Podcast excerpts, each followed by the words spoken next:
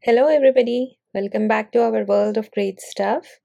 Today is our first podcast in English, and this is our episode 5 mRNA Vaccines Explained. We all know that 2020 has been a crazy year for a lot of reasons, but it also is the year in which humans have developed the fastest vaccine to combat a virus.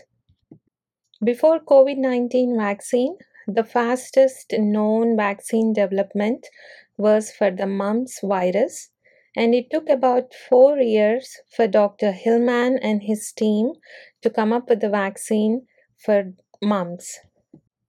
For any successful vaccine development, it is very important to understand the molecular architecture of a virus.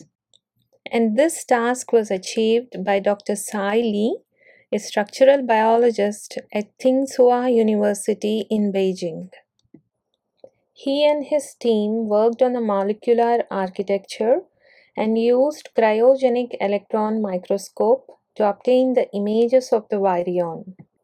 Among the various structural elements of COVID-19 virus, the S protein or the spike protein has always been of interest to researchers and scientists.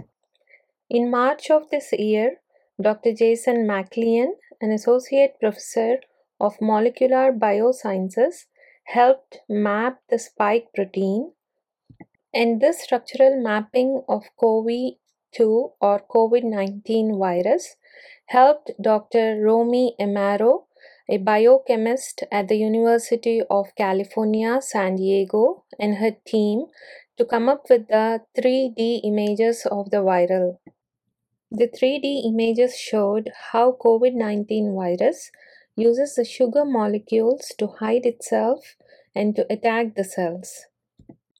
The research and hard work of many scientists and researchers helped develop the structural architecture of COVID-19 virus. The virus itself is an RNA virus and it is believed to have four structural proteins known as the spike protein or the S protein, E or the envelope, M or the membrane, N the nucleocapsid. Among all the structural proteins, the S protein or the spike protein has always been an interest to researchers and scientists. The S protein is used by the virus to have the cellular entry, and the subunits of this S protein help with the receptor binding and the membrane fusion. This spike protein is also an important element in mRNA vaccine development. Vaccines in general can be classified into three types inactivated vaccines, nucleic acid vaccines, and vector vaccines. All the three types of vaccines are being researched for COVID 19 virus. In inactivated vaccine development, a weakened germ is injected into human body and the human body responds by developing antibodies to this weakened germ. And this helps in developing the immunity towards a potential germ during the actual infection.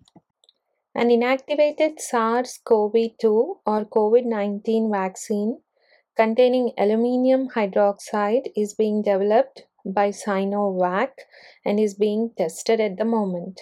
The main drawback with inactivated vaccines is a possibility of viral infection happening during the antibody formation in the body. Nucleic acid vaccines, such as the mRNA vaccine and the DNA vaccines, are quite popular for their high potency, rapid development, and cost efficiency. Both the Pfizer and Moderna vaccines, which are being used right now in the United States of America, are mRNA vaccines. And this is the first time an mRNA vaccine is being used to combat a virus. An mRNA vaccine does not use a live virus. Instead, it shows the cells of our body how to make a protein that initiates an immune response. The messenger RNA or the mRNA simply consists of a set of instructions that are conveyed to the ribosome of the cell via the DNA. These instructions trick the cell into producing a part of the spike protein similar to the virus. This partial spike protein is recognized by our body's immune system and thus antibodies are developed. These antibodies not only fight off the partial protein developed by our cells, they also help against the actual infection that can be caused by the COVID 19 virus. The antibody response achieved by the mRNA vaccine is believed to last for up to six months.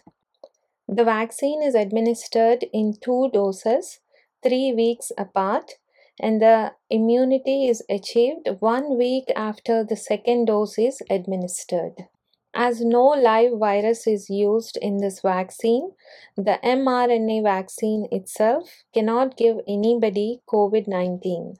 The success of mRNA vaccine against COVID-19 virus will also pave a way to use mRNA method against many types of cancers and also trigger the body to produce the missing protein in cystic fibrosis patients. The third type of vaccines called the vector vaccines are also being researched for COVID-19. Not just vaccines, a lot of therapies are being considered to treat COVID 19 patients.